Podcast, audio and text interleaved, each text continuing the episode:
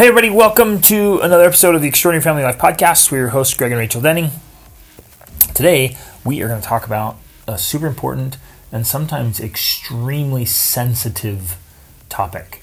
So, we're going to do our best to not be Offensive? offensive, but especially to not be misunderstood. So, a- as you listen to this, will you please listen to it with an open mind um, and not because I, I find, uh, you know, in my experience and working with a lot of people, that some of us have certain topics that we maybe get um, triggered by or we get emotional by, and it's really interesting. It'll it'll make us focus in on certain elements and uh, almost make us deaf or blind to other statements. So let's say I'm I get triggered around money, then I actually get selective hearing about what someone's saying. So they bring up money or they bring up sex or, or Well, bring up and- religion, and I all of a sudden I get I get tunnel vision. Um, I only hear or see certain things they're saying, and I'm a deaf. Then they say something else, saying, "No, I don't mean this," and I don't even hear that. I'm I just disregard it because oh, what they're really saying is Well, because we tend to take everything we see or hear and put it through the filter we have about that topic because of our certain triggers or whatever. And this is a psychological phenomenon. So, yeah, we want to talk about this. We want to talk about it openly and honestly because obviously that's the way we like to talk about things. And we don't want to, we definitely don't want you to think that we are trying to justify any position or statement um, or viewpoint we have because we're not. This is honestly our own journey and view of this topic based off of, I would say, at least a decade or more of discussing, Oh. thinking about it, analyzing it. for me. It was since I was 16. right. I went in hardcore into this. And and I think that's a great point. Obviously, every person has subjective views, but we're we are, we're sincerely trying to be objective about Right. it. And and ultimately we're just sharing what has worked for us. That, that's every time we talk about anything, we're just saying, "Hey, this this is what's worked for us. Uh, take it or leave it. You know, explore it, learn about it, but this is what has worked for us." please uh, you know consider what we what we're talking about here and what we're doing and and with this particular topic we've tried a lot to just really see it from every angle and remove and here's the key. This is this is what's important here. We've tried to remove any sensitivity around it to just purely look at it objectively. And we'll dive more into this because this is what's uh, so important here. Well, because that's honestly the approach we try to take to everything. yes. In everything that we do, think, believe, we have tried to take the point, we've tried to take the perspective of, okay, let's remove the sensitivity to my topic, to this topic. Yes, it's painful when you bring this up. Yes, it's painful when you mention this. But if I can remove that, or at least not remove it, but maybe ignore it for a little bit, or in spite of the pain and sensitivity, still have the conversation, then that's actually where we find true growth. That's actually where we find the results that we want. That's where we find the life that we're searching for, whether that's mental, physical, emotional, spiritual, social. All of it lies on the other side of that discomfort. And it's you know, it's like these cliche phrases we've heard, everything you want lies on the other side of your comfort zone. I think this is just as true. One For that. hundred percent. Like on that specifically, I don't know that we could emphasize that enough, Right. and, and hopefully articulate it well enough to understand. Like all the results you want are on the other side of the discomfort of facing something in a very factual manner, Honest. and it, it's got to be frank. It's got to be honest, and and you have to remove any. And it's tough. It's extremely hard to remove any sensitivities. But until we can do this with every sensitive subject in life, man, how do we how do we say this enough? Until you can rem- do this with everything that triggers you, from politics to religion to sex to money to fat to whatever, like whatever is like, you just feel yourself bristle and say, "Don't you dare bring that up! Don't you?" Da-. When you find Well- yourself saying that, you have to stop and say, "Wait a minute! All the results I truly want are on the other side of this discomfort Exactly. and pain." And we've even seen it with parenting. Like we see parents who are sincerely struggling with their children, but if you bring up the fact that they may be causing the problems with their kids, what? Wow. What? You're you're saying I'm the problem? you. How dare you know? And this especially happens between husbands and wives, but if you can't have that conversation that hun, and we've had these conversations, and we have these conversations with each other, where I will say to Greg or he will say to me, what you're doing or what you're saying in this case is causing this problem. You are creating this. And that hurts because I don't want to be the one who's causing my own problems, right? I don't want to be the one who's causing the issues with my kids.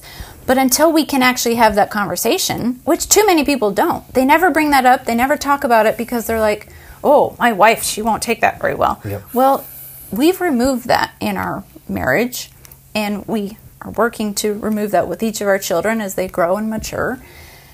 Because when you have those real honest conversations, that's when you have real honest change. Yep. And this that's that element right there is a principle of just absolute ownership.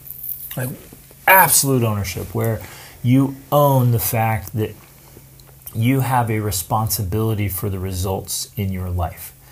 Obviously, obviously, ladies and gentlemen, there are some things that are outside of our control. But in my experience and my observation, that list is actually extremely small. In almost every instance, there are things we can control, and we have so much more influence than most of us realize, and especially more than we want to acknowledge and accept. Right.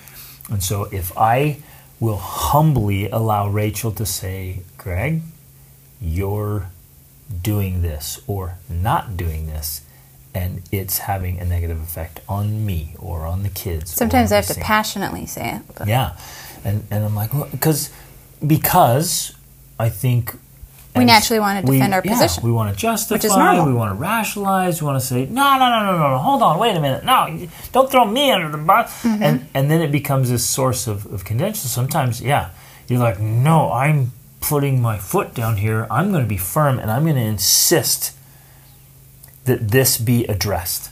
Mm-hmm. And that is so hard Yeah. and so uncomfortable. So obviously the the ideal, the best way is that you do that with yourself in a healthy way. Like you just you acknowledge and take ownership on your own like look, I the way I'm approaching I mean we can, we can take any topic here, but the way I approach Rachel in whatever, the way I talk to her, the way I listen to her. We did a whole episode on listening. The way I listen or the way I think I'm listening, mm-hmm. right? The way I approach her for sex. All of that is a f okay, and even with that one with sex, it's not just in a man's mind. You're like, well, no. I walk over and I say, hey, baby, let's make love, and she's like, yeah, but you didn't help with the dishes. And I'm, what? The stinking, rah, you know, and I'm uh, like the way I do everything. It has an influence, so I have to take ownership of that. And in, in an ideal situation, I'm doing it on my own. The second level there is the people around you give you feedback, and you cannot react negatively to that, or, or they won't give you feedback anymore. And then then you have an even worse problem because then it's not being approached, it's not being addressed. well, Ooh, it's yes. tough. And then I think with this specific topic today, Which we haven't even I know, I mean, but they'll read the title and they'll, they'll, they'll have some idea of what it is. Um, I think it's even more challenging because, and we're going to get into this in America specifically, and I think in the Western world in general, this topic has become an, such that there's almost this idea of, well, it doesn't need to be addressed. It doesn't need to be changed. There's nothing wrong. There's nothing to be analyzed or assessed because everything as it is is acceptable acceptable and good right.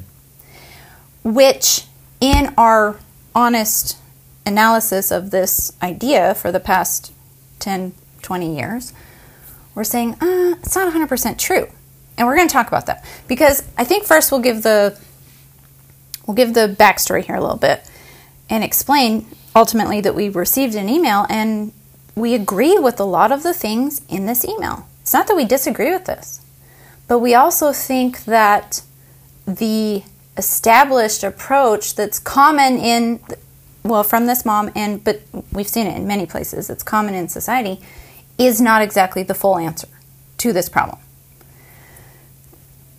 Right? Right. It's- okay. Well, you're kind of looking at me like Well, I'm just thinking through the enormity of this subject. Uh, We've seen in the last few years now a real push with certain uh, marketing agencies or whatever to actually promote and normalize and normalize obesity and and blatantly call, come out and call it healthy.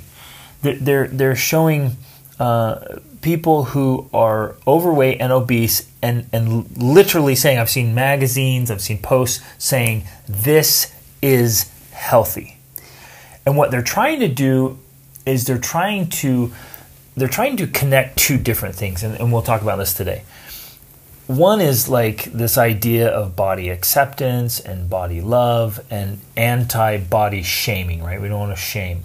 So they're trying to blend these two things and they're taking just the straight factual, biological, physiological science of, you know, black and white, this is healthy. And they're trying to mix that and say, no, wherever you're at is okay and and even healthy, which is just a blatant scientific lie. right Because when you are overweight or obese, there's nothing healthy about that. Again, this is just pure Well, in fact- black and white. it it sorry it is actually the precursor to disease i mean that's essentially what it is. massive amounts of disease. having excess weight is essentially the laying the foundation for disease. If you don't have disease already, you're on the path to disease. I mean that that's just basic science right there.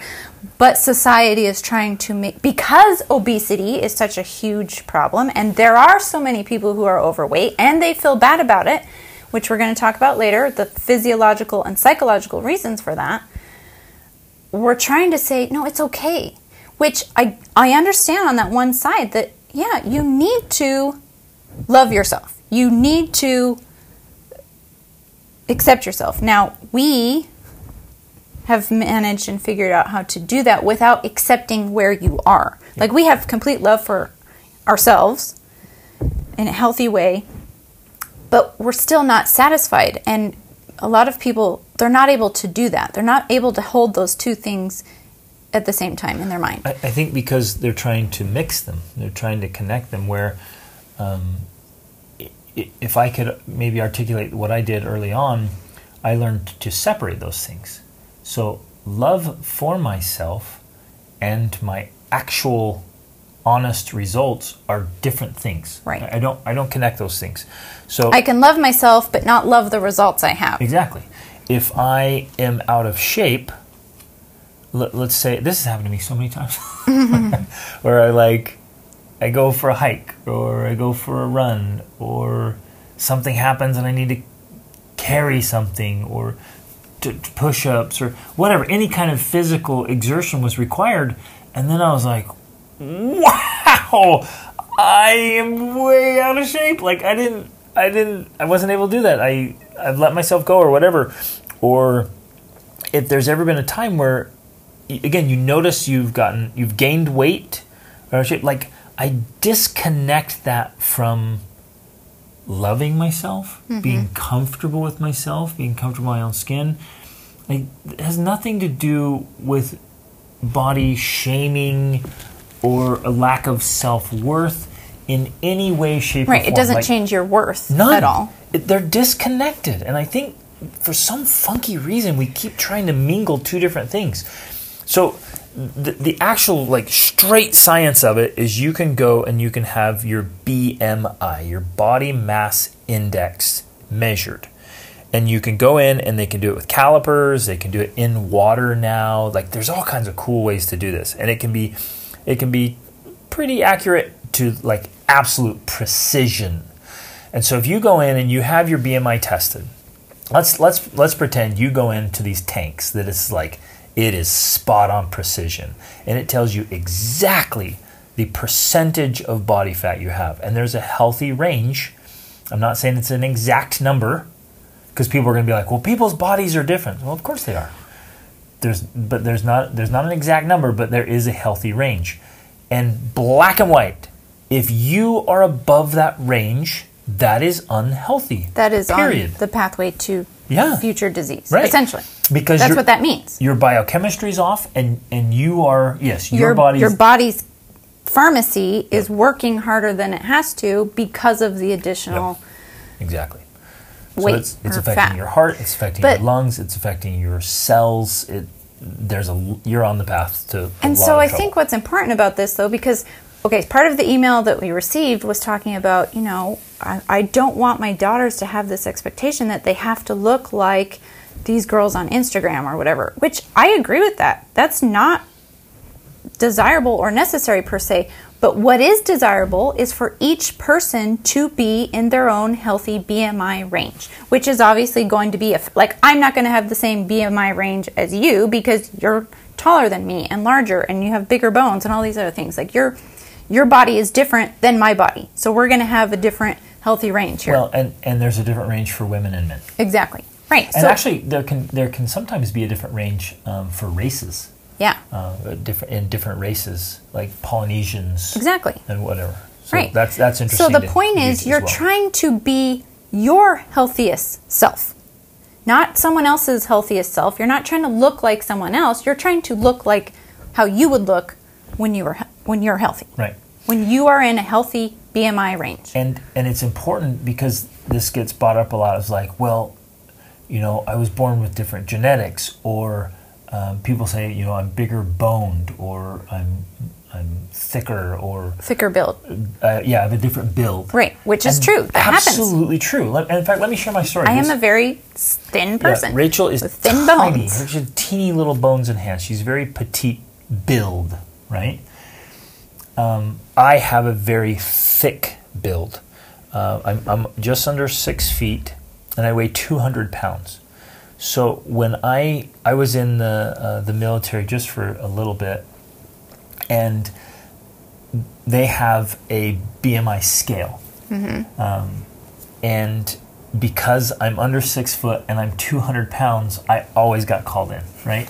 They're like, "Oh, this guy's trouble." So I always had to go over. They assumed you were because I'm overweight. overweight. They're like, there's no way you can weigh 200 pounds and be under six foot. Like Right. something's off. And so they would call me uh, every time because you have to go through the the test, right? You have you- you're doing your physical training and your test, and you have to do tests all the time. And every time I would destroy their test. Like I just blew it away. Like the minimum was this, and the good was this, and I was excelling in everything. Just just blew it out of the water, right? Pu- Push-ups and sit-ups. push-ups, sit-ups, running time, all that stuff. I was I was in fantastic shape, but I would get on the scale and they're like, "Oh no, you got to go see the doctor," and you got like they would call me in every single time, and then they come in and I then pull my shirt off and they're like, "Okay, uh, dismissed." like you you have no problem, but it was because the numbers were off. It didn't show up, and so they would measure. Right, they're constantly measuring. Like you should be, you should weigh about this much and this stuff, and then they do the, the indices. So I'm a very thick build and I'm muscular, and so I weigh more than the average guy that's my height. Right. Right. So I have a different build. So am I going to look like uh, my buddy who who weighs he's about the same height as me, but like with a backpack on the guy weighs 150 pounds, right? And so I'm 50 pounds heavier than he is. So am I going to look like him? No. Is he going to look like me? No. But, and I think this is extremely important, each of us should strive to look well. And again, uh, some some people will be bothered by the look. Right, that we're worried about the look. Look. It's not about the It's look. not. Each of us should be in our healthiest state, and I would say, as an ideal, in your fittest state. You should be healthy and fit. Now, I'll just throw this in here for those of you who are interested in the subject. It is possible to be fit and unhealthy, but it is not possible to be healthy and unfit. There's, there's a little distinction there, right? Because you can be fit, so you can go to the gym, do stuff, but you can be eating horribly and you can be unhealthy. But you can't be healthy and unfit because a healthy body has fitness. And, and we can get it like I've been I've been studying this stuff voraciously since I was 16. But but the point is so we we we don't We're not trying to look like someone else. We're not saying you need to be skinny like these girls on Instagram or you need to, you know, have this certain build. But what we are trying to say is that your body, well, and this is the part I want to get into next about why the shaming thing might occur, and I think is behind the reason it's happening. Um, your body knows where your body needs to be. Yep. Like intuitively, instinctively, physiologically, subconsciously, your body knows where it needs to be. Now, the reason body shaming is a problem is because, like you were talking about before, it's like we have this cognitive dissonance in society. We have all these people that are not where their bodies need to be, and then we're also trying to say that's okay where really the reason why we might feel like, oh, it's not okay, is because our body feels like there is something off. Going back to this idea that if you're unhealthy, you're setting you're setting the foundation for d- disease, future mm-hmm. disease. Our bodies are trying to say something is off. Something needs to change. Now, this is to be separated completely from the idea of people that have eating disorders or other types of issues where they're trying to be super skinny, they're trying to look like other people, they're trying to, you know, even if they're healthy, they think they're not healthy. That's a different issue. Right. And that's not what we're talking about. That's something that needs to be addressed in a different way. and that needs help in, in counseling and, Right. and coaching and all that work.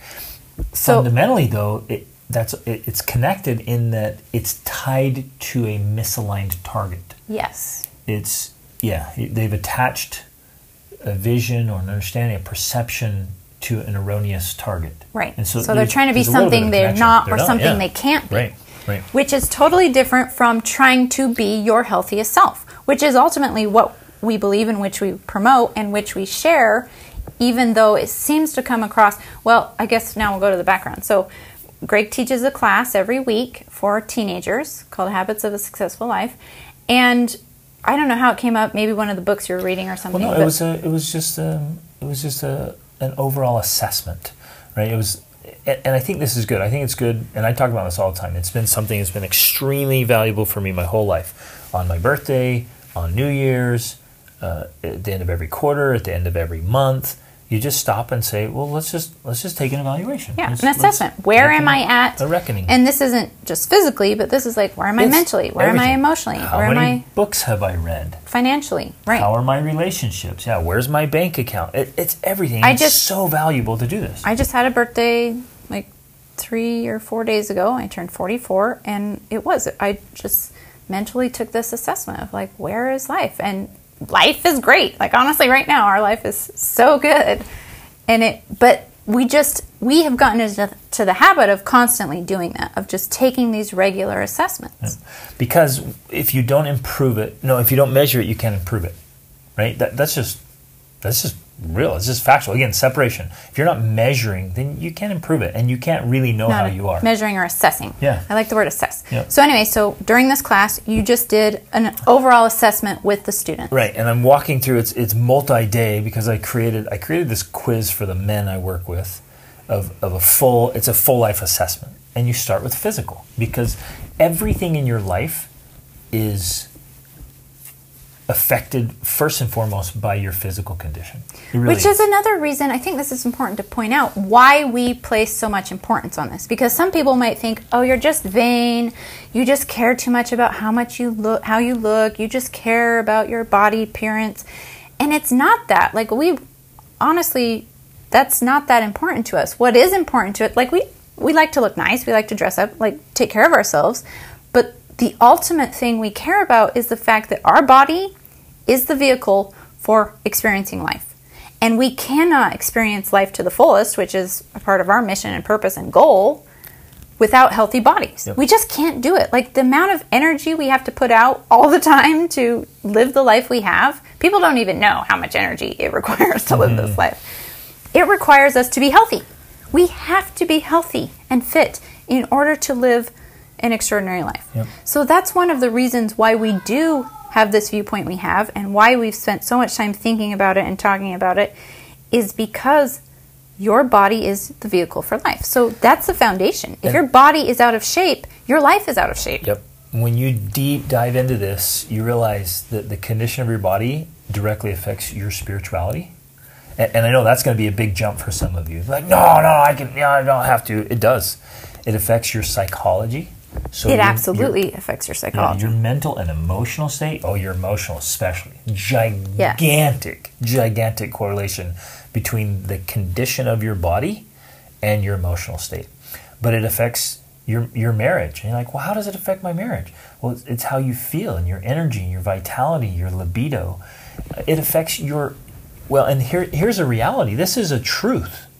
It affects your self respect and your self image. And we don't like to talk about this, but having worked with many couples, it does affect your spouse's view and attraction to you. Absolutely. And and spouses don't want to talk about that. They don't want to admit that they actually are less attracted to you because of your the condition of your body. And yet we hear it all the time when people, you know, reveal their secrets to us. Yep. In fact, there's been very specific instances where a spouse will say, "No, I, I'm not that shallow. I, I love you just as you are. Your, the condition of your body doesn't change, doesn't matter." And then I help a client totally transform their body, and the spouse is like, "Whoa, this is amazing. This is awesome." And, and everything gets better and changes, and they're like, "Okay, well, okay, it did have an impact, where I think it didn't." I, and, I and do want to say that's one of those hard conversations we Yeah. don't want to have. We don't want to admit that about ourselves or about our spouse or that you know it that it has a it plays a part, and yet it does. It does. You respect yourself more. That that actually is a cycle that goes both ways. When you respect yourself more, then you take care, better care of your body, and when you take care of your better your body better, you actually respect yourself Right. more. But that is absolutely true with others too. Whether we agree with it or not, whether we like it or not, your body is your billboard, and it is also in many instances uh, your business card. Your body is your billboard and your business card. And people assess you physiologically. Like this is fundamental evolutionary science. Like this isn't like social conditioning, although that plays a part as too. This is biological. You are assessing and being assessed by others in your interactions by the condition of your body. Yes. So back to the habits class. You had them do this assessment. Yep. Part of the assessment, because it's part of what you do for the men, included just reaching down, grabbing your belly, and assessing how much fat you have on your body. So, to give this context, we were doing an overall assessment, right? Uh, how long can you hold your breath? How long can you do an air squat? How many push-ups can you do? How many sit-ups can you do? Um, like it- it's it's a, can you get up off? This is a fun one. Can you get up off the ground without using your hands?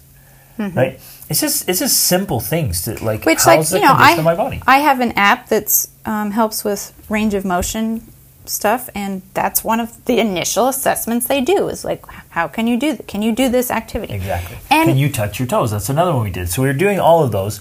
and you can do a lot of those things and still have excess weight. So it's not like you can't do it if you have the weight. But the point is, part of the assessment included kind of this Yes. BM self BMI. How Right. much fat do I have? Exactly. So again, it's a moment of reckoning, and all all of us can do it right now. I do it consistently myself. You just say, okay, today's a moment of reckoning. You can take, you know, whatever at the end of every month. You could just, I mean, you could go to the gym, or you could you can buy your own assessment equipment. You can have a scale. Um, but scales can be off, right? The scale doesn't work for me because I'm like, wait, I'm, I'm under six foot and 200 pounds. Like, oh, I'm overweight. So you could get the calipers, you can go get a test, or you can just do a quick visual hand test. I can reach back and I can grab uh, any fat around what we call our love handles. I can reach down on my legs and I can grab. So where they do the caliper test is um, on the the inside of your leg, on your thigh, just above the knee. That's where there's fat. They do it on the back of your arm, or your tricep, your tricep just below your shoulders. Mine are a little flabby. Yeah. um, and so you can reach back and grab right there. And then on the front of your belly, right above where your belt would be, they grab right there. So this is actually a physical test, how they test body fat on those three points. And again, that's a simple one. That's very, very simple. But you can do that with your fingers right now. You can reach behind your back and you can grab your triceps. You can grab the skin under your, on your, on your inner leg above your knee, and you can grab your belly. That there's no shaming in that. There's no, you know, I don't like myself. I don't look like anyone else. I can just right now take inventory on my and this what this does is this tells me how well I've been eating and exercising over the last Well, few months. and again, for me, it comes back to how much risk do I have of future disease based off of my current condition Exactly. now? Yep. So for us, this has simply become a way of assessing where you are currently and if you're on the path you want to be on. Now, the email we received from a parent said, Well, this is body shaming. And I can understand why they would have that viewpoint, especially based on the current culture of our society. Um, but again, back to this idea of this is something we've been thinking about, talking about, researching for a long time. I also disagree with that because I think it's dependent on the context in which we take it. Um, I kind of want to just throw this in there because I think it's relevant. I remember years ago when we started traveling, this was back in 2007, you know. Um, one of the things that shocked me because I grew up in America and America is very fat adverse in meaning that they don't like to talk about it. They don't like to bring it up. they don't like to use the word fat. Right. And we went to these other countries and they just say it how it is. They're like, oh, yeah, she's really fat. Oh, They tell you right to your face, yeah, you're really fat. And I remember being so shocked because I was like, what? They just said she was fat right to her face. Like, I can't believe this, you know? But they just had this more, That's how they would like indicate each other. yeah, You're like, oh, go talk to, to that one. Oh, which one? Oh, the fat one. she's the fat one. Hey, you, fatty. and, she's like, oh yeah, that's me right here. Uh, yep, Right. me. And And it was so fascinating because they just had this openness about it of like, yeah, this is where I am. This is who I am. This is a distinguishing characteristic of me. And so I, I kind of, you know, while it was shocking at first, I also thought, well, I almost think that's healthier Yeah. just to call it how it is and not to beat around the bush and not to feel like you're shaming someone either, but you're just saying you are. You are overweight. You are fat. And then that's back to this idea that's a place where you can then have a conversation. If that's where you want to be and you're comfortable with that, great. But if you feel shamed, shame comes from in- internally. Shame is an internal feeling. Nobody can make you feel shamed. It's not possible. Just like nobody can nobody can make you feel anything. Emotions come from within. You experience emotions based on how you interpret what was said or done. Mm-hmm. So if you feel shame, then that's a ch- that's a chance for you to look internally. And this is I'm, this is not a justification. This is literally how we live our life every single day of our life. it's our life. To emphasize that, it's a chance for you to look internally and say, why do I feel bothered by that? Why do I feel shamed by that? Why do I feel uncomfortable by that? because back to this thing I said before, if you feel shame because of the condition of your body, one, you have a psychological condition that's unhealthy and you need help, right? So anorexia, bulimia, something like that. Or two, your body is trying to tell you something's off and you need to change it. and that's a good thing. The, the That's a good thing. That's like being in pain. If your arm is hurting, don't ignore it because maybe it's broken. Maybe something happened to it. You need to get it fixed. It's a type of pain, Yes. it's an emotional pain that's telling you something is off, you need to fix it. Yeah, I, I think there's an important distinction here that worth mentioning. I, in my observations, the body will use uh, a, a sense or feeling of guilt. Mm-hmm. Uh, it'll, it'll make you feel bad, like, hey, something's off. Right. Like, it, this needs to be addressed. So, your own body will make you feel bad. Your psychology will do the same thing. Your brain will say, hey, this isn't okay Right. And, and again, like Rachel keeps pointing out, like you're on the path to an early death and disease, and your body will tell you, and your brain, your psychology will tell you, like this isn't this isn't okay. And we need to be able to understand that. It's just black and white science, like, oh, my body and my brain are telling me Right. this is not okay, and we allow guilt. But I'm going to go further than that. I, the spirit, I wholeheartedly believe, like the spiritual side of us also uses guilt. Mm-hmm. Guilt is a good thing. If you do something dumb, if you do something inherently wrong, if you are incongruent, if you lie or steal or cheat or you just do something you know is you feel guilty. Guilt is a good thing. It Right. keeps us on track. But we want to like we never want to feel guilty ever for I anything. think, especially in society today, we don't. We want what we want to do is we, or what we have started to do is to put the blame on others. We say, "Oh, I'm feeling bad about my body."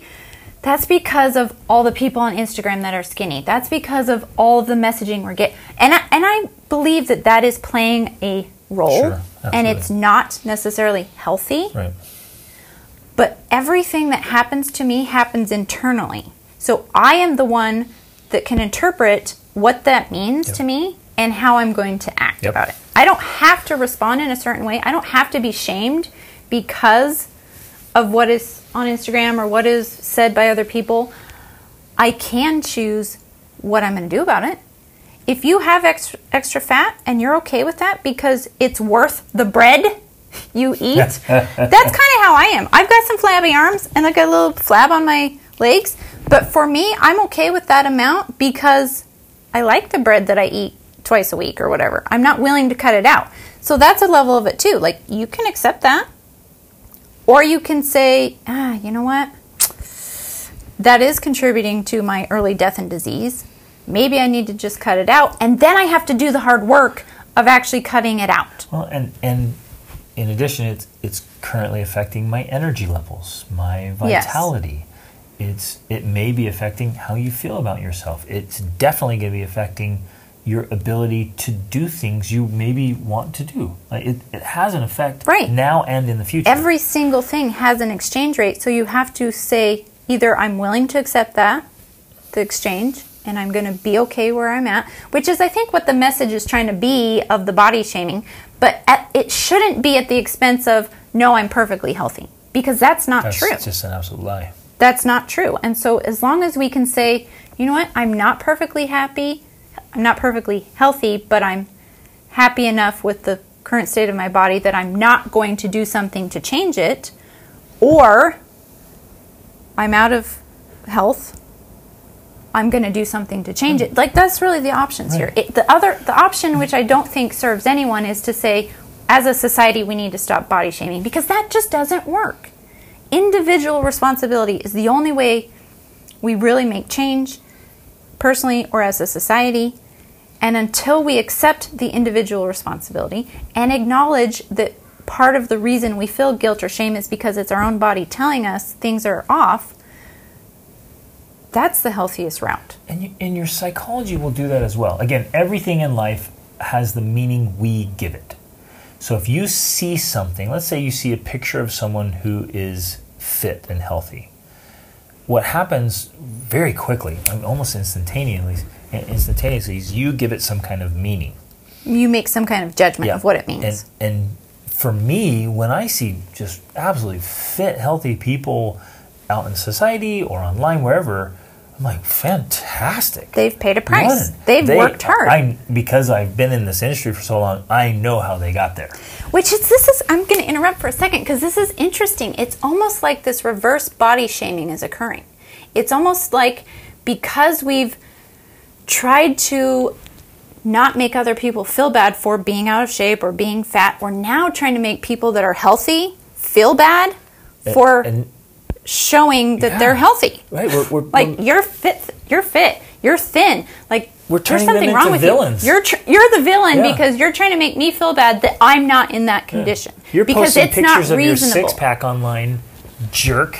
You're just Which- body shaming. Right, which the reality is yes, we can't all look like this one image of what's available, but any one of us could get in to sincere health and fitness if we're willing to pay Yes. the price. And too often that's actually the problem. I'm not in that condition because I'm not willing to pay that price. But I am in the condition I am because I have paid the price to get here. Right? I'm not thin just because I'm lucky. I am thin because I am very, very, very strict about what I eat And how much you eat. and how much I eat. And it's not like I'm And starving you eat. myself. And when I eat, exactly. Right. I'm very, I have strict guidelines for when I eat, for how much I eat, and for what I eat. That is what has caused me to maintain my thinness for even after giving birth six times. and that there's a formula like that that works for 98 to 99% of people. That yes, there are a few, but it's very very few who are the exception. But for 98 to 99% of people, all you have to do is follow the formula and you'll get better results. And I think maybe that's the other part of why we have the viewpoint that we do. Like we're sharing everything that we've thought through for so long. And part of the reason we have this viewpoint is because we understand there is a formula. Like it's really pretty simple. If you do that assessment, right, which is not meant to be a body shaming, it's meant to be a legit a legitimate assessment, and you realize you have more fat than you would like, okay, that's fine. There is a formula for reducing that amount of fat. And it's very simple. It's, like you said, not eating certain times. We're not going to go into all the details because that's a whole nother podcast. But, you know, you have a window of time that you eat and you only eat certain things and you eat till you're full and you stop. Like, that's the basics. And it's can be challenging to adopt if you're not used to that. But once you adopt it, then it's easy. It's not hard to just stick to this formula that produces overall. And that we're just talking about the healthy eating side of it. That doesn't even include the exercise. But if you did just that, that would make a change. Ninety percent of your body condition is going to be what you eat. It, it's in the. Now- it- they say it's in the kitchen. Ninety percent of, Absolutely of your health is. is. in the kitchen. Now, I I also know like no joke, part of the challenge today that we have is that food is a mess. Yeah. Like in this country, a lot of times people think they're eating, and I've seen this time and time and time again. They say, Well, I'm eating healthy. And really, they're not. It's they're horrible. eating horribly, despite the fact that they're eating health. They think they're eating healthy and they're trying to eat healthy. The reality is, you're eating crap. And besides, we were just talking about this with our kids the other day the huge increase in the usage of seed oils, In which everything. too many people call vegetable oils, but they're not from vegetables, they're from seeds. They're extremely toxic and causing huge amounts of obesity without you doing anything except eating them. And seed oils are now in everything. Any pra- practically anything that's processed, anything that has an ingredient label on it, more than likely has seed oils in it and it's making people fat. Yep. There's a there's a correlation there. So that's one thing. If you just cut out all seed oils, that right there is going to have a huge impact on Yep. your BMI. Massive. So uh, I want to circle back just for a second. Like if if you look at something, you get to decide what it means. But it, I also want to point out though, your physiology and psychology might use something you see or experience as a motivator, as a lesson. So you might see something. Um, you might, in, in this context, you might see someone that's that's unhealthy or weight, or you might hear about somebody dying of heart disease or whatever, or some problem, or getting diabetes or whatever, and and all of a sudden you just feel this major sensation, physiologically and psychology like, oh, I got to change, right? But you also might you might see somebody who's fit, and it might cause feelings of guilt, and because deep down you want to be. Now process through that, work through that. Like Rachel was just saying, do you want that? Do you want to be? I hope you do, and I and I think your body and your psychology is going to be saying, of course you do. Like of course you want. Your body wants to be in its healthiest condition. So take it and use it as inspiration and motivation. When I see those guys on there or, or women, like that's fantastic. They've paid a price. Like I I want that. It's driving. I want to be healthy too. My body wants to be healthy and fit. I want to be healthy. I want all of the massive, massive benefits. Like almost endless amount of benefits that coming from being very healthy and fit. I want that.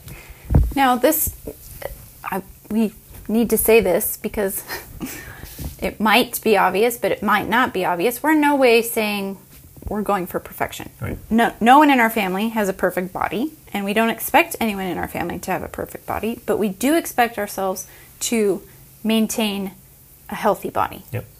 So that's the point. That's the goal, like to maintain health. Now, I wanted to say something because I remember, again, I've always been a thin person. Um, I attribute most of that from basically from the time we got married, especially by the time we had four kids, which we had four under the age of four. so you know, um, and we've we've been del- deliberate about health. My thinness has come from my diet. I know that. And it's worth pointing out that both your parents were very obese. So, like, and mine, Well, mine my, were, mine my dad, he died from cancer, which was directly caused by his diet. Which, yeah, he was he had he was obese as well, but yeah, he died because of that. So you and I both grew up in environments very, very unhealthy Right. for food and and it was the 80s where everything was flipped, where you know margarine was good for you and butter was Oh. bad. Like everything was so messed we up in the 80s. ate Crisco by the bucket. Exactly, I'm right. surprised that I made it out of my childhood. So, but that being said, the point is, I've never been overweight, but I've had additional fat. You know, I've uh, I have seven children. I've given birth six times. Um, so you know, there have been times when I've had extra weight.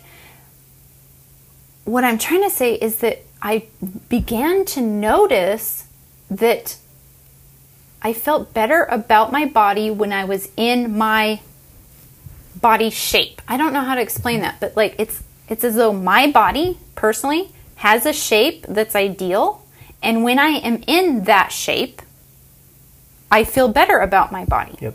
And when my body is not in that shape, In, I in feel- its unique shape. right, Almost like no one knows. else's. Right. Yeah. It's almost like this.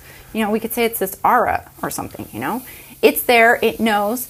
When I'm not in that shape, I feel worse. Now, what we want to do in society is say, "Oh well, that's society's fault because they're making me feel bad that I'm not in my ideal shape."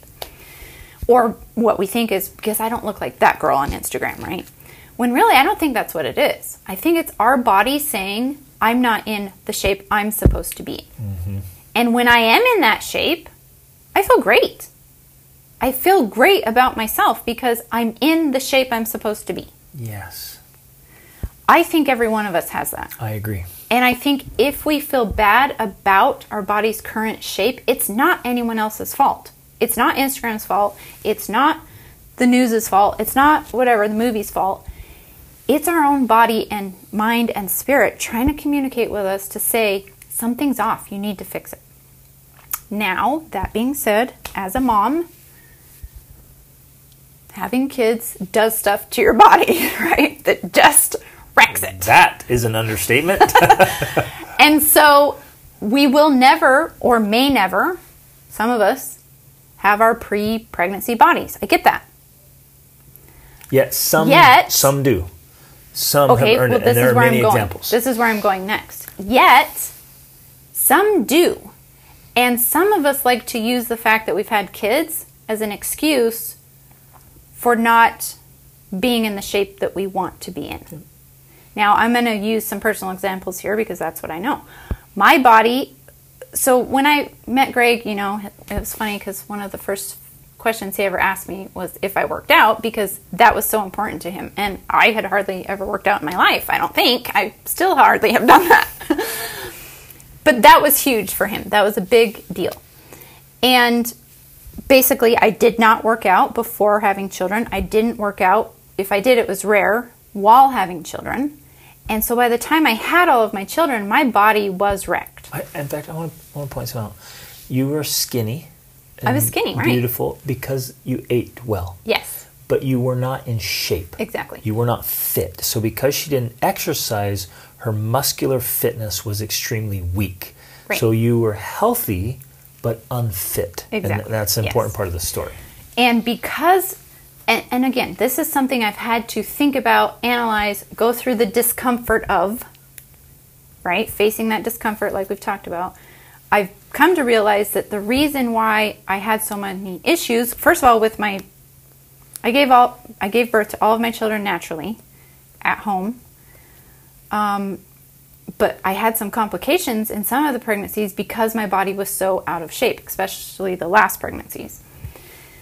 And then after that, I had severe, um, I forget the official term of it. It's the abdominal something. It's uh, Is basically diastasis? something like that. Yeah. Yeah. So basically, my abdominal wall was just D- shot. It was. It had. It's such such a huge gap in it. I could fit like four fingers in between my abs. So my body was meaning her intestines could like right. They could come out, and they would get like they get pinched. pinched Like, in between my bad. abdominal muscles. It was really she bad. So I was up, in I was in do- very she bad couldn't shape. Run like Right. it just Well, so that's what I'm trying to get to. So I realized that I had I had caused that because I had been out of fitness, right? Well, so then after I had my children and I, you know, I I wanted to now start getting more fit. I was still healthy from eating, but I wanted to get fit. And I wasn't able to do that because of now the condition of my abdominal wall. You, I don't care how many crunches you do, you cannot put your abs back together when you have this huge gap in between them. And so I, I tried to get back into shape, but I couldn't. Literally, this was my belief. I could not do it because one of the things that really convinced me was I went out to go running because I'm like, okay, I'm going to run and I'm going to get healthy. And I was motivated to get fit. And I had to come back early and I laid in the bed in excruciating pain because my intestines had come out, got pinched in that abdominal wall, and it was horrible. Now, my point here is what I could have done was said, that's it. I can't get in shape. Oh well, I guess I'll just be out of shape for the rest of my life. Even then, though, you had complications and pain regularly because your Yes. your abdomen, your organs, and they were so messed. Even when you stopped working out, you still Right. would have episodes. Uh, You're, you're on the bed just convulsing. Right. Oh, so so, that was part of the problem. But but from my viewpoint at that time was I would never be able to get into shape because I could not work out. Working out caused problems for me to well, caused problems. I couldn't work out. So, but I could have just accepted that and said, "Well, okay, I guess that's it. That's my lot in life. I just have to deal with it. I'll I'll end up getting overweight or whatever. I'll, I'll always be out of shape." But I refuse to accept that because of the reason we've talked about here of having longevity, having energy, having vitality, having life. Having adventures. Like I couldn't hardly do anything with my kids. I couldn't run around and play a game or couldn't go hiking with go hiking. I could hardly do anything because my body was in such bad shape. Now, part of the ownership of that was like I mentioned, I had caused that to on my I had brought that on myself because I had not worked out, exercised, been fit while having my children. Now, I'm contrasting this to I know for personally my sister, she has had 7 children, gave birth to all of them Including twins. twins. The last ones are twins but she has always been fit, healthy. She runs, she does marathons, she works out all the time. And even though she's had seven children, she is thin. She has Flat abs. no scra- no um, stretch marks, flat abs. She doesn't have a six pack that I know of, but I mean, she's flat. But it's because of the con- of how she took care of her body while she was having children. Now you could say, "Oh, well, that's just your family. That's just your genetics." No, I don't think that that's the case. I think that it's the difference between being healthy and fit and taking care of your body or not. Now, obviously, if you didn't do it like I didn't do it during that time, well, then you're stuck with what you've got at right now. But there's still things you can do about it. Now, for me personally, I needed to, and I chose to have an abdominal surgery that literally sewed my abs back together so that I could live a normal life. And that also gave me the option of now I can exercise, I can work out, I can hike, I can do all these things that I couldn't do before. So while, you know, and I get it, if I had lived 100 years ago, that wouldn't have been an option to me. I would have had to settle for a girdle or something, right? You know? But there are things you can do, is the point. And you don't have to be think, oh, I need to have perfect abs and a perfect belly and no stretch marks. You know, that's not what we're talking about. Not at all. What we're talking about is you have to take the actions necessary for you to be in the health that you need to be in. That was something I had to do. I had to get the surgery so that I would have the option of being able to exercise and work out and still maintain health and fitness. So, part of the the argument is like, well, we just need to, you know, accept that our bodies are going to not be perfect and we're not going to be the same after having kids. And I agree, that's true. we are not we're not expecting perfection. We're not expecting your body to be the same after having kids. It just won't be. But it can be its new healthy self. Yep.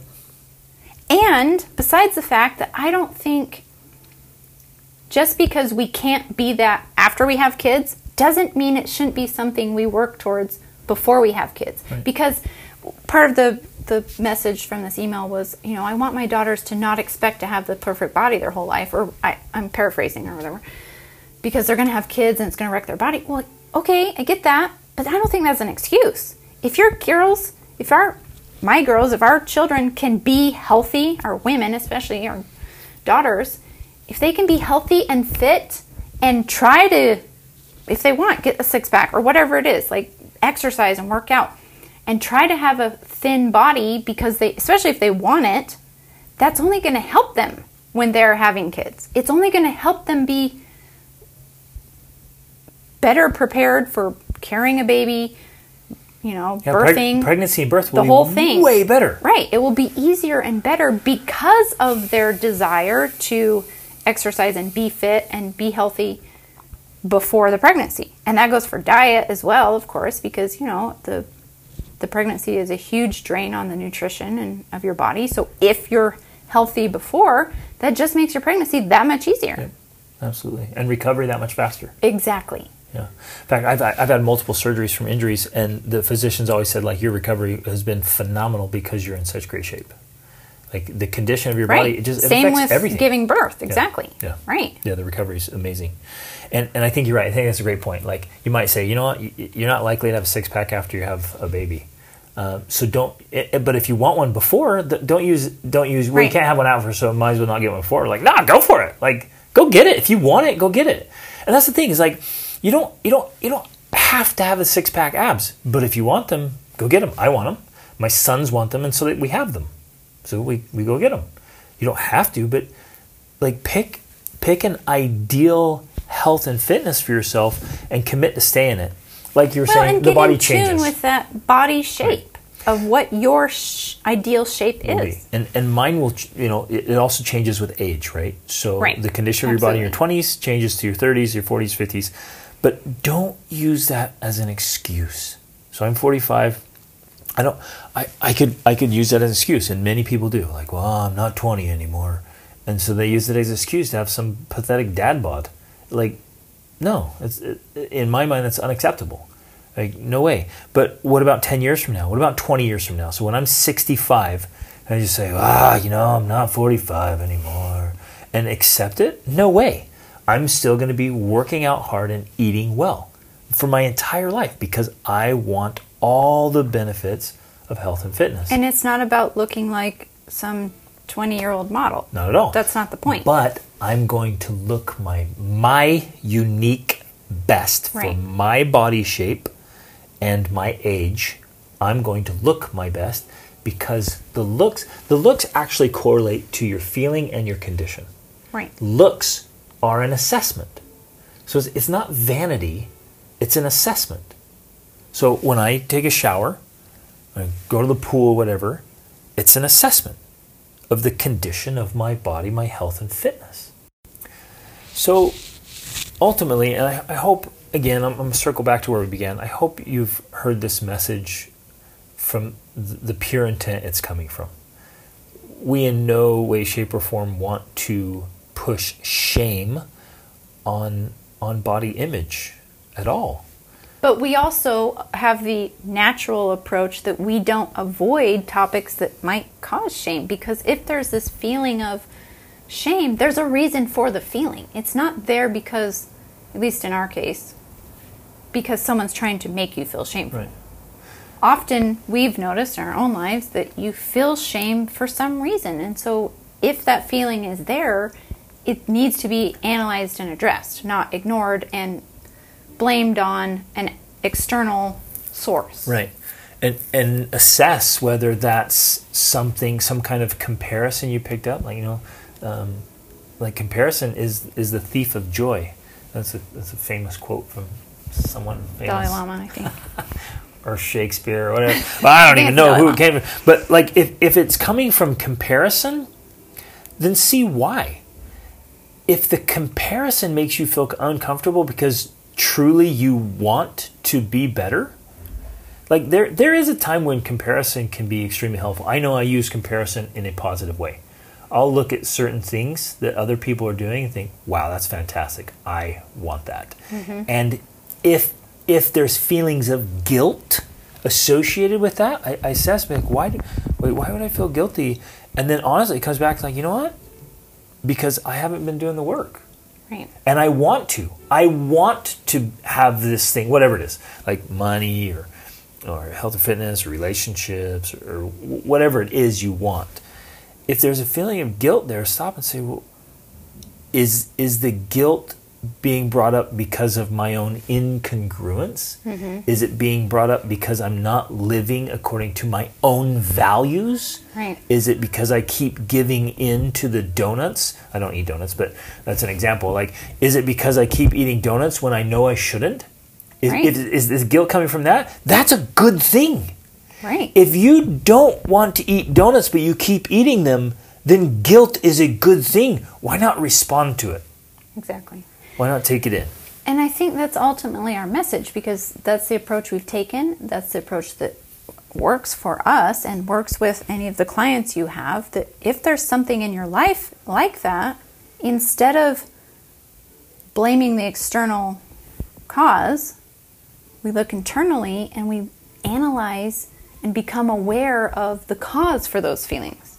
We become aware of what's bringing this about because that's where we actually can make the changes that then put us in congruence.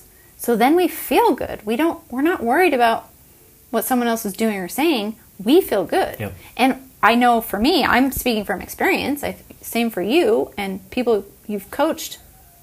It's true too. When you get in congruence with yourself you're no longer triggered by these external Exactly. um, things Yeah, the, st- the so, external stimuli. So someone can say or do something, and it doesn't bother you anymore because you are comfortable in your own skin, Yep. right? and and you're in living in alignment with your own values. You know Exactly. what's important to you. Right.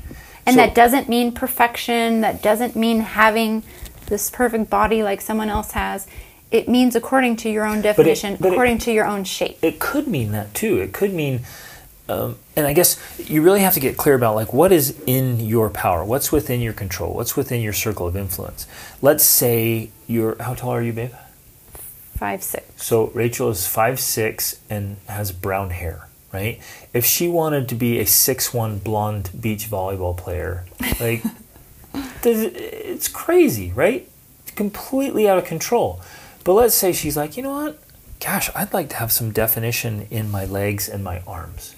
Could you do that? Absolutely. There That's within my power. Yeah, that's within your power. Right. And if you see posts online of these moms flexing their legs and arms, Like, oh, those body shamers. Gosh. wicked, terrible women. Like it's not there. Like if you see somebody online that is just just muscular, fit, and six packs and, and muscles, that's healthy. Well, it's It's interesting. extremely healthy. There's nothing unhealthy about that. Right. It's interesting, at least I've noticed for myself, that sometimes when I feel some sort of maybe it's anger or irritation by someone or something that they're doing, a lot of times it's because that's something I do actually want. I want that, but I'm not willing to pay the price to get it. And so my the way of I cope with that subconsciously is by wanting to say, "Oh, well, that person is whatever," you know. I, I want to make them the bad guy. We blame the I want to say that it's their fault or something like that. That that's not reasonable, or you know, it's not possible for me, or here's all the reasons why I can't do it. Instead of just coming to terms, you know, again, back to this idea of being comfortable in your own skin, that either saying, you know what, that's awesome. I would love to do that. And then one, either doing the work to do it, or two, being okay with why I'm not going to do the work to do it.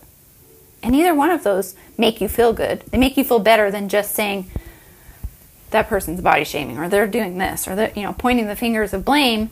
Instead, I'm turning them in and I'm taking responsibility for the choices I am making because it is a choice. If I choose to not get in shape or choose to not lose weight, that's a choice.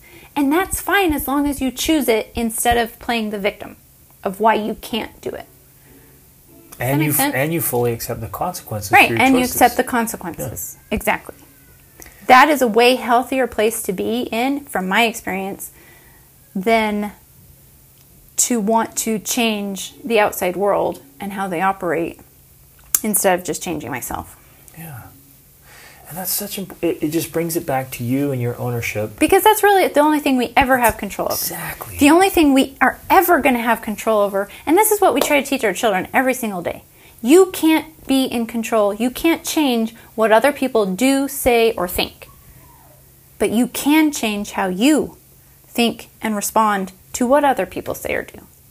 So whether that's some sort of th- something that's body shaming in your mind, or it's something that's racist, or let's fill in the blanks of all the things that go on in the world that we don't have control over.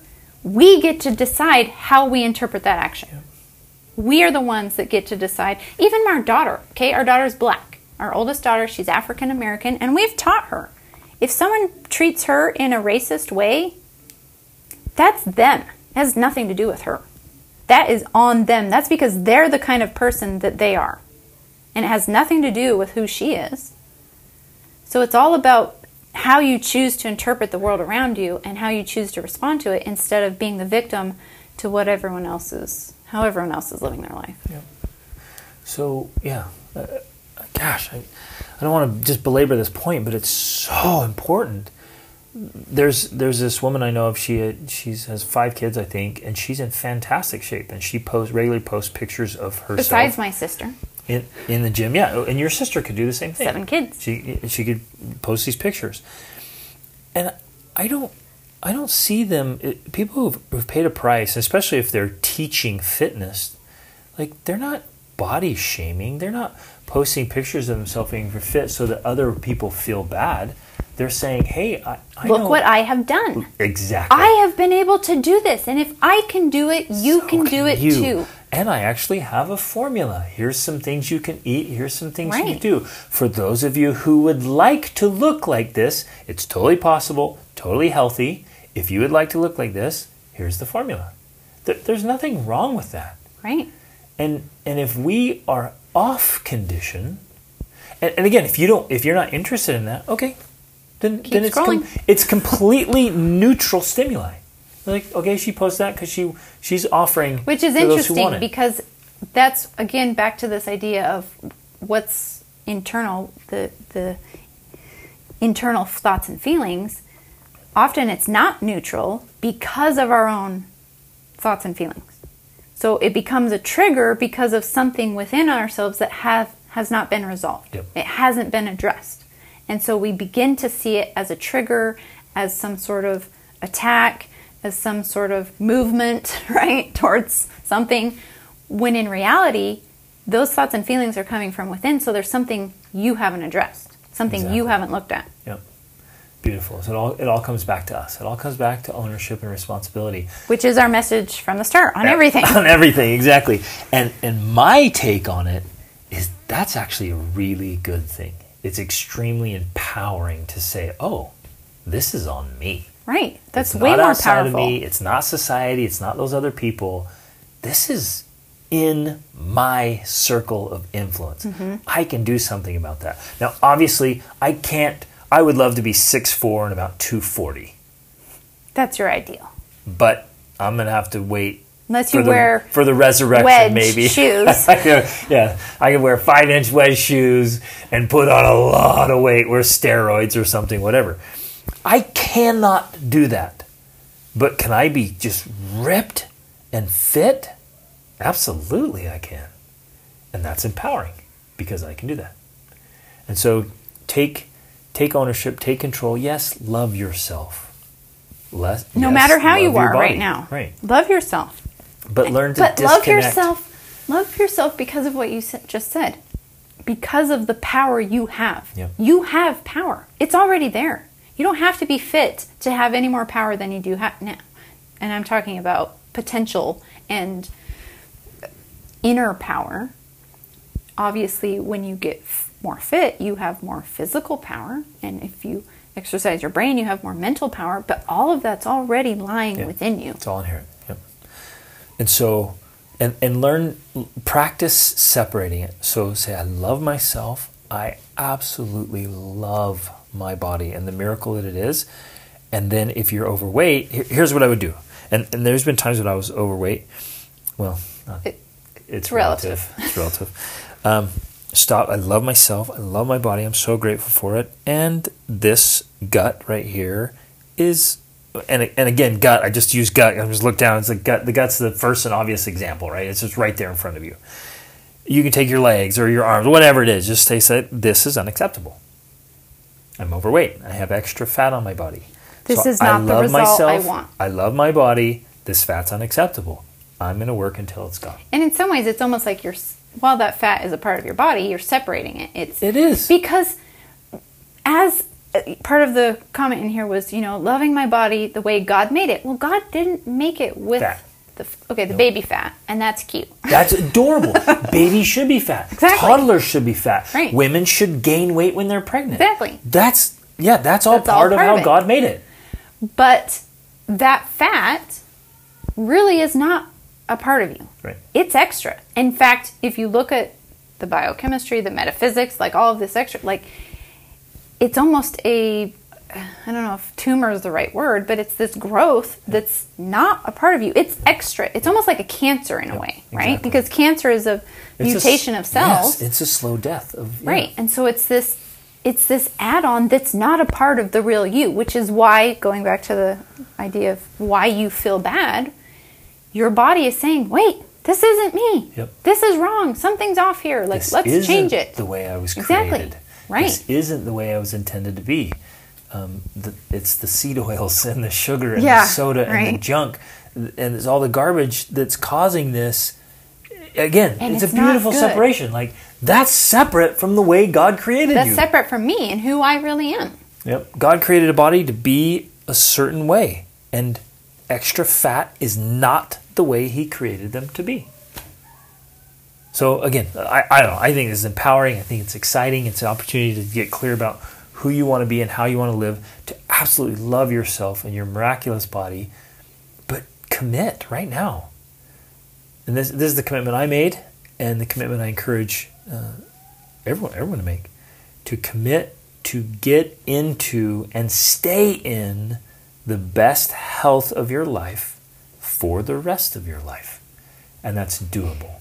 Because ultimately, all that comes down to is your daily and weekly habits. I mean, that's really why it is also so simple. Yep. I think if I think if we were saying something that was impossible to achieve, that you had to go to great lengths to do it, that would be different. Right. But we've learned from experience with ourselves and from teaching it to thousands of people, it really is just a simple formula that comes down to your daily and weekly habits. If you get the habits of just these certain things and and many of you are doing that and you're saying I'm still not getting the results, well there's tweaks that need to be made. Maybe you have to look at something like how many seed oils you're actually eating when you don't think you are, right? you have to start looking at those types of things because yes society is a little more complex than it used to be when we were hunter gatherers right? And we have a whole podcast on what to eat because we've thought about this researched it studied it for a long time. Two podcasts actually on what to eat. Go there. That's a place to look because you might be unknowingly taking things into your body that are actually causing either inflammation which could look like extra fat but it's not it's inflammation or be causing extra weight, like seed oils, when you don't even know you're eating whatever that you think is healthy because it says it's healthy, it says it's keto, it says it's whatever, vegan, and it's actually making you fat because it has seed oils in it. Like this happens more often than not, than you know. So, you know, you just have to develop those daily and weekly habits, make tweaks to figure out what's off. That's about it. Right. And then you just follow that formula for the rest of your Exactly. life. And and, And it you- becomes easier and easier and easier. Yeah. It becomes so automatic. It's not even something you have to really think about. and I, we've been able to help so many clients do this and and it might even be like you might well I feel guilty because i'm super busy parent i don't have the time I'm like the the joke i was like to say is like uh, it, last i checked it doesn't take more time to eat less food and and to eat healthier And sometimes it feels like it takes more time to figure out what is healthy food. Sure. There is that, you know, learning curve, so to say. absolutely But in the long run, it's worth it. And I think if nothing else, I feel that we have been married 22 years, we have seven children, and we have maintained health and fitness for that entire time because of simple basic habits. One of With them travel all over with traveling to 50 countries, right? And eating every time we go to a restaurant in Turkey, they give us french fries, which we try to not eat most of the time. But like we've still been able to do it. And one of the basic things is just it starts in the kitchen. Well, I you know, I, I would even add this now. It starts in the grocery store. yes you're right That's actually where it starts. That's where I started to change my life forever was when I started to look at every single thing and read the ingredients on everything I bought at the grocery store. Try to buy as many things that don't have ingredients, right? It's just like here's an apple. no ingredients. It's just that. And that right there has maintained health for 22 plus years. Fantastic. Love it. So it's exciting. It's awesome. It's totally doable. If we can do it, anybody can do it. And if there's something that we didn't address here and you're like, what about this or what about that, you know, email us, let us know because we, we're, we're honestly trying to take an honest approach to this. It's not meant to be some twisted version of reality. It's, it's from the best that we can see it. This is how, this is reality. This is how it really is. And it's a reality that empowers us instead of makes us victims to society or trends or whatever is going on in the world. Yep. And overall, holistically, like your whole life, it helps you feel better and and look better and live better. Mm-hmm. And man, gosh, life is so much better when when you feel good, uh, physically, mentally, emotionally, spiritually, socially. Uh, When you're winning, and there are simple formulas for winning, which is why we do the extraordinary family life formula. Why I think we mentioned this before. Rachel's working on this 28 day habit tracker and 28 day challenge. the 28 day challenge. It just works. It's these simple strategies and systems that make life so good. Right. It really comes down to simple, simple things. And you're like, man, this feels fantastic. Keep doing this. Right. And I think it is the same. It's the same with your health and fitness. And if some if it feels off, you just have to dial in those systems and strategies and habits and then you feel congruent and you don't have to feel ashamed anymore Yeah. or have to feel guilty or whatever it is that your body is trying to tell you. Ooh, so I, want to give just a little bit of hope. It's almost like sometimes I feel like, and maybe I'm maybe I'm way out in outer space on this. Sometimes I feel like I can sense some of your thoughts and questions while you're listening here. I, I, I just I, maybe it's just working from so many people. Like, yeah, but what about this? What about this? So I just want to share something. Like, if if you want to get in better health, and you maybe you're a little overweight it, with some very simple tweaks, little adjustments that that take almost no additional effort. I mean, so simple. You could easily lose, you know, maybe two to three pounds a week. So, how long does that take to to drop weight? You know, ten weeks. That's that's two and a half months. So just look at your calendar. and Two and a half months from now, like we're we're in the summer, and you're twenty pounds lighter. Tw- 20 pounds is a lot. Like try, tr- try to envision holding 20 pounds in your hands and, and then it's gone. Just, just let it go. And, and you haven't had to make drastic changes. You make a few simple adjustments, and two and a half months from now, you look and feel like a different person. It's awesome. And let's say you, maybe you don't need to lose weight, but you just want some better fitness. You want more definition Wait, in your they're arms, your to legs. say, what are those tweaks? What are they? Well, we covered those extensively in other podcasts. I'll mention them, but let me hit this one real quick in the fitness thing. Maybe you just want to be a little more fit, a little stronger. Okay, we'll just start today and, and just start running, um, or start doing some push-ups. Just do push-ups every day and go to go to your limit, and then do some more. And if you'll do them every day, if you go on a little run every day, you go on, you know, fit, uh, ex- you grab some weights, do that a little bit every day. And again, you can go at your intensity level. If you want to get just just absolutely ripped, then man, go for it. Get a trainer, hit the gym, go hard, just just turn it on. Or just start doing these things and, and watch what happens. In two to three months, you'll be like, wow, like I can see the definition in my in my pectoral muscles or in my arms. Like I wow, I can actually see my biceps and oh look, I can see my quads. Like it's an amazing. And and two to three months are gonna pass whether you do anything or not. So you can be the same, you can be heavier, or you can be fitter, like whatever, like they're gonna pass. So make the tweaks and keep trending upward toward the ideal you want to be and have and maintain. Okay, for, for losing the weights, uh, um, losing weight, um, I would say eliminate soda, eliminate refined sugar, eliminate um, seed oils, vegetable oils, canola oils, all that, all that junk. If all of that seems overwhelming, start with one. well, it's not overwhelming. Just get rid I'm of all just- that junk. I'm just going to It's put it like, out there. Just throw it in the for garbage and never buy are, it again. For those who are like, what? What am I going to eat if I eliminate those things? just start with one. and, and recreate your, your diet. So again, soda's a good one. I've had all my clients. First thing we do is like stop soda, and man, it's amazing the change, the transformation. that includes happens. Red Bull. Yeah. Oh yeah. The caffeine drinks, um, and I would say coffee, alcohol, um, all those things. And here's why: because it's disrupting your gut and your bloodstream, and that disruption it actually um, increases fat um, Retention. poten- retention, and so you, you, you want to get rid of those things. And so again, just just start start there and go Start easy by- on the carbohydrates, like less rice, less flour, less bread, less oats, less grains. And I'm, I'm not saying no. I'm just saying a lot less. And it's it's easy enough to do that. Let's say you just love sandwiches. Well, just do an open sandwich where you just have one piece of bread on the bottom and then more like meats, healthy meats and cheeses on there. Um, Make your own mayonnaise, not yeah. from. Just start just start looking at ingredients. Be like, oh man, if it's if it's nasty stuff, just just cut it out and find. And there's so many good, healthy, and delicious and nutritious meals online.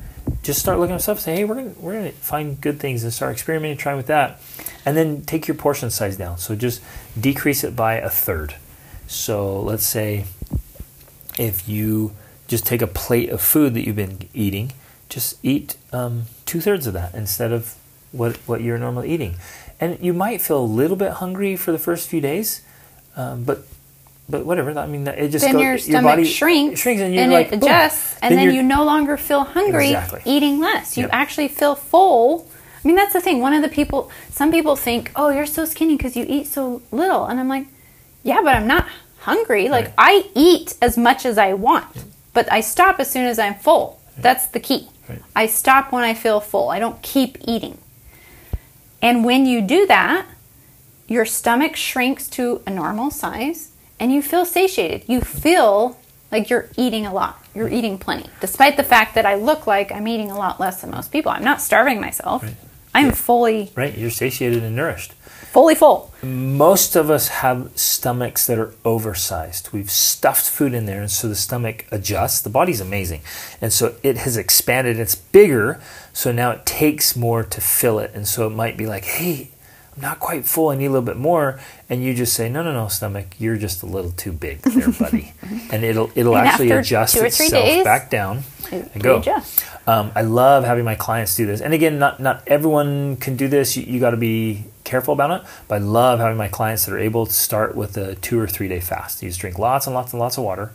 Um, and no food for a couple days, and what it does is it just cleans out your stomach, cleans out your bowels, cleans out. It's really good for you and then your stomach tightens down. Now, when when it's over, don't binge. Don't binge to start it, and you're like, I'm done, and eat a whole cow, like Or a whole box of donuts. or getting worse. Just have healthy food and come back, and we'll have you just eat a little bit, and you'll find like, oh man, I'm, I'm satiated with just a Well, little bit. when you say a little bit, you mean less, eat plenty, but Yes, eat less eat than you used to. less than you used to. You're right. and But- notice when you actually feel full. Yep. That's another problem, I think, and especially maybe it's a Western culture thing. I don't know, but like we like to just eat and eat and eat. It's not until we it's not until we're full. Well, they do it in Italy too. I know that, but you know, we just keep eating even if we are full. And if you learn to just eat when you're hungry and stop when you're full, that right there is a magic formula. Another thing I'm going to add is first thing in the morning, as soon as we wake up, we go to the bathroom first and then drink a glass of water. With Both of us juice. have done that for 20 years practically. With or without lemon juice, sometimes with lemon juice. That right there is huge. And then the next thing I do It actually raises your metabolism. Yes, that too. The other thing I do is I have I don't eat in the morning partly because I'm not hungry. Well, okay, I actually sometimes will be hungry, but what satiates my hunger is I make a cup of herbal tea and With butter. I put a tablespoon of butter in it, especially if I'm really hungry. I put more butter in. If I'm Grass-fed. not so hungry, I put less butter in. And um, some honey, because honey is good and natural.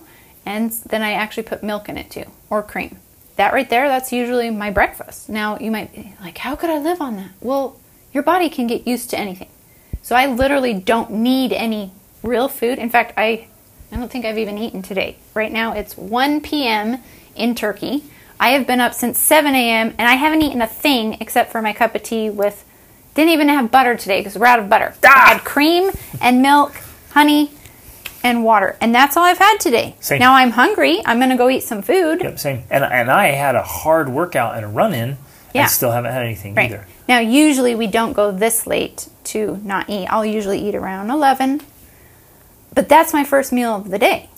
And then And I'm not starving. This is what I emphasize. I'm, it's not like I feel like I'm starving myself. I'm not. If I'm hungry, I will eat. But I don't eat until I am hungry. And I start the day with the tea, which holds me over until 11 or 12. and then we cut it off uh, in the evening. Try to try to eat your dinner or your meal a few hours before bed, and have it be a smaller one. There's no reason to fill your tank with fuel to go to bed Right. Because then it just turns into Which into in a lot of uh, many many countries, lunch is the biggest meal of the day, Right. and that's actually a lot healthier. Spain, for one, uh, Italy, all of Latin America. all of Latin America. And Lunch a is the biggest meal of the day. They have a tiny dinner. Right. So it's actually healthier. We we kind of do that. We have much earlier dinners and they're larger and then, you know, we don't really have a big meal before we go to bed. Often it's just a snack or something. Yep. And you should not eat at least 3 hours before you go to bed. Yep. There you go. There's that right there, right those there. simple things. I mean, that's the basics right Yep. there. And then if you want to know what to eat and what not to eat, according to our research and study for the past two decades, then listen to our two podcast episodes on this topic. that were just Literally called ago. What to Eat. Yep. Okay, love you guys. Thanks for listening. You're awesome. Love yourself. Love your body. Get the best, healthier life. Reach up. Thank